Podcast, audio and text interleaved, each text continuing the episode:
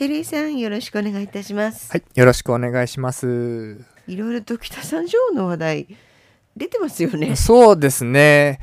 なので、北山椒を調査したという話ではなくて、また別の話をはいしたいなと。でどんな話かというと、北山椒を守るために実施した保全活動、どういうことをやったのかっていうのを紹介させてもらえたらなと思っています。はい。この活動も6月の初めの北海道新聞の記事でもあの紹介してもらいました。テレビにも照井さん登場しておりました。結構長い間やってましたよね。そうですね思った以上に反響もあってびっくりしてるんですけど、ええもしかしたら聞いたことがあるかなっていう人もいるかなとは思うんですが改めてちょっと具体的に話をしたいんですけど、えっと昨年度末に実は北山椒の生息地になっている湿地を2箇所私の所属している NPO で購入しました。はい。もうそれしかないってことね方法。そうですね。まあ購入 するしかないなと思って購入したんですけど。まあするしかないってなんでするしかないのかって。まあこれまで何度も話をしてるんですけど、やっぱり太陽光発電施設の乱立の問題。これが関係してます。はい。いろいろとこれまでの番組でも北山椒の調査をしてて現場に行くと調査地が更地になってましたみたいな話を何度かさせていただいたと思うんですけど、そういう悔しい思いをしているとまあどうしたらいいだろうって考えますよね。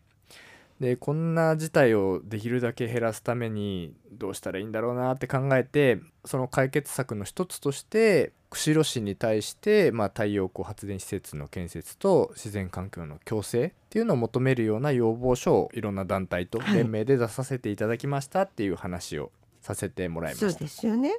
でその結果効果があるかどうかっていうのは別ですけど、まあ、ガイドラインを作りますよというようなことを釧路市の方でも言ってくださったんですけどね。よね。うん。はい、遠くないうちにオープンになるとは思うんですけどね。えただガイドライン作ったら効果が出るかっていうとまだ全然よくわからないところもあって、うん。まあ、行政ができる範囲っていうのは、まあ、結構限られてるんですよ。行政という立場上法律とか条例にのっとっていろいろ判断するわけですけど、まあそれ以上に太陽光の場合はその土地の所有者さんの権利ってものもあるので、うんそこは侵害できないじゃないですか。はいどうしてもお願いベースになってしまうことがあったりで、強く言えないっていうのも行政の立場上あると思うんですよね。でそういった時何ができるんだろうっていうとやはり民間の方でも活動しなきゃいけないだろううんというような感じです。まあ、実際行政が何かガイドライン作っても事業者さんが太陽光を作りたければそれにガイドラインにのっとって許可を得たりすれば実際作れますしあくまでもガイドラインなので正直従わないっていう手もあるわけですよね。まあだから法的な拘束力はないってことなんですよね。そうですねなのでガイドラインが効果をなさないっていう可能性も十分にありえるわけなんでですすけど、よね。ただあの最近いろんなところでニュースになってますけどやっぱり釧路湿原が太陽光発電施設の乱立で危ないとかっていうニュースが流れるとどうしても太陽光自体悪者っていうイメージもあると思うんですけど、自然環境を破壊しているっていう意味ではちょっと褒められたものではないんですがただ彼らも違法にやってるわけではなくて、はい。一応ある程度の手続きを踏んで許可申請とかをして建築しているわけなんですよ。まあ中にはあの北山椒の天然記念物の現状変更とかの許可を出さないで工事やっちゃってるところもあるんですけど、うんまあそういうのは一部である程度は違法じゃなく建設をしているんですよね。じゃあ違法じゃない活動をしている人に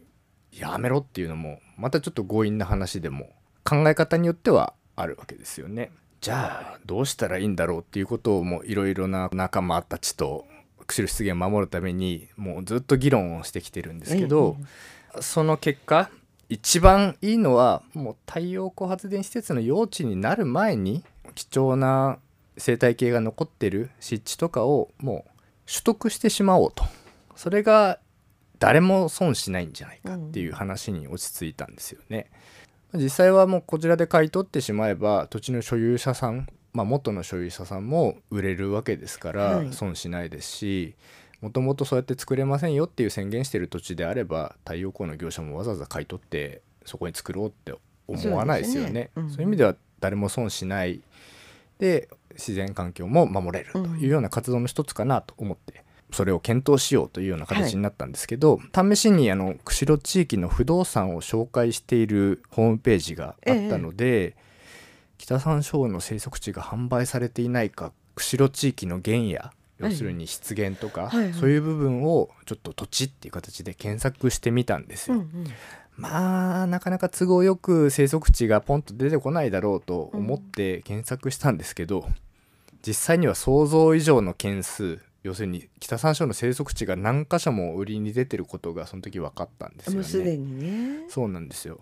でどういうふうに売られてるのか売り文句を見たところやっぱり太陽光発電施設の用地とか、うん。資材置き場にどうですか？っていうような感じで売られてるんですそよね。のパターンですね。そうですね。やっぱりもう今その原野が売れるってなるとやはり太陽光発電施設ってのが前に出てきちゃうんですよね。まあね北海道釧路特に土地が広いし平坦であれば作りやすいと。そうなんですよね。なのでまあやっぱり売りたいっていう人も結構いるんだろうなっていうような感じはしてます、そのホームページ見ながら住所とか地図も載ってたりするので、はい。実際にどこにある場所なのかとかっていうのをちょっと事細やかに調べて、大変そうですけど。はい、いやそれでもなんか興味持って調べてたのであっという間に時間が過ぎちゃったんですけど、実際北山椒ここいるなという場所でかつあの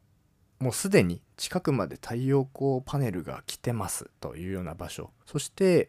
まあ、価格的に安くてすぐに売れてしまいそうな場所。そういった場所をピックアップをして、ええ。でその中から実際こうやはり買い取りってなるとお金がかかることになるので、私たちの法人の持っているこう予算の中でなんとか買えそうな場所っていうのを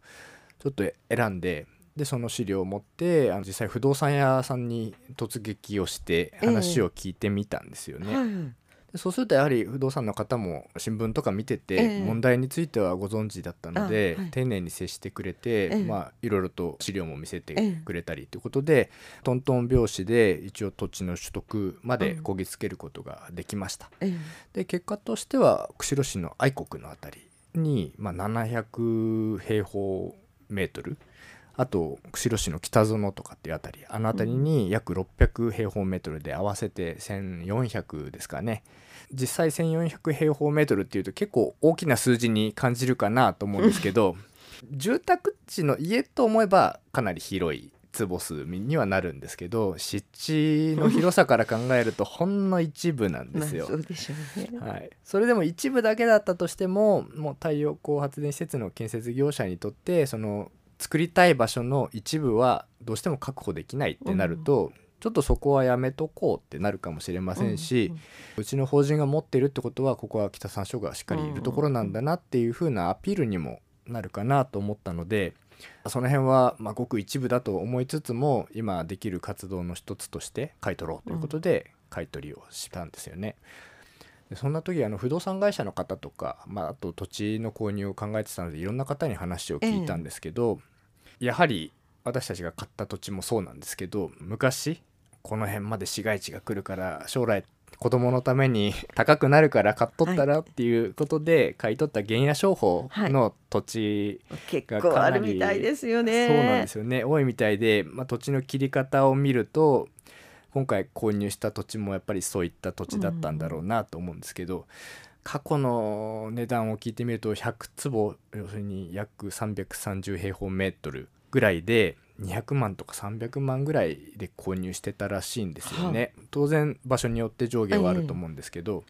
実際には今はそこに高速道路も来てなければ住宅地も来ていないはい。わけで土地の価値を見ると本当10分の1以下になってるわけですよ。ええで使い道もないし販売するのも実際難しい状況なみたいなんですよね。えそんな時太陽光の人から買い取りますよなんて話聞いたらやっぱり心動いちゃう方いっぱいいると思うんですけどえまあね。ねそれは気持ち的にはわかりますよねそうなんですよね。ただまあそういった方々が安くても自然保護に役に立つならと思ってもし手放す気があるんだったらということもあって、ええこういった活動をアピールする狙いもあって同心さんとかに、うんあの載せていただいたりとかっていうことがあったんですけど、実際そういった新聞記事を私の SNS なんかで拡散させてもらったりしたんですけど、全国から想像以上に反響があって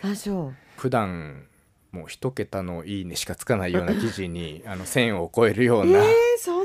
いいねがついたんですけどね。まあそれこそ何ですかね。すごい拡散能力のある人と比べたら少ないんですけどそれでもいやはり興味持ってくれる方がすごいいてですよで,、コメントの中には寄付をしたい素晴らしい活動だって言ってくれる方もやっぱりいらっしゃったので、うん。本当に全国的に見ても関心のあるような活動とかニュースなんだなっていうのを再確認したところですね、うん。こういった活動を続けていきたいんですけど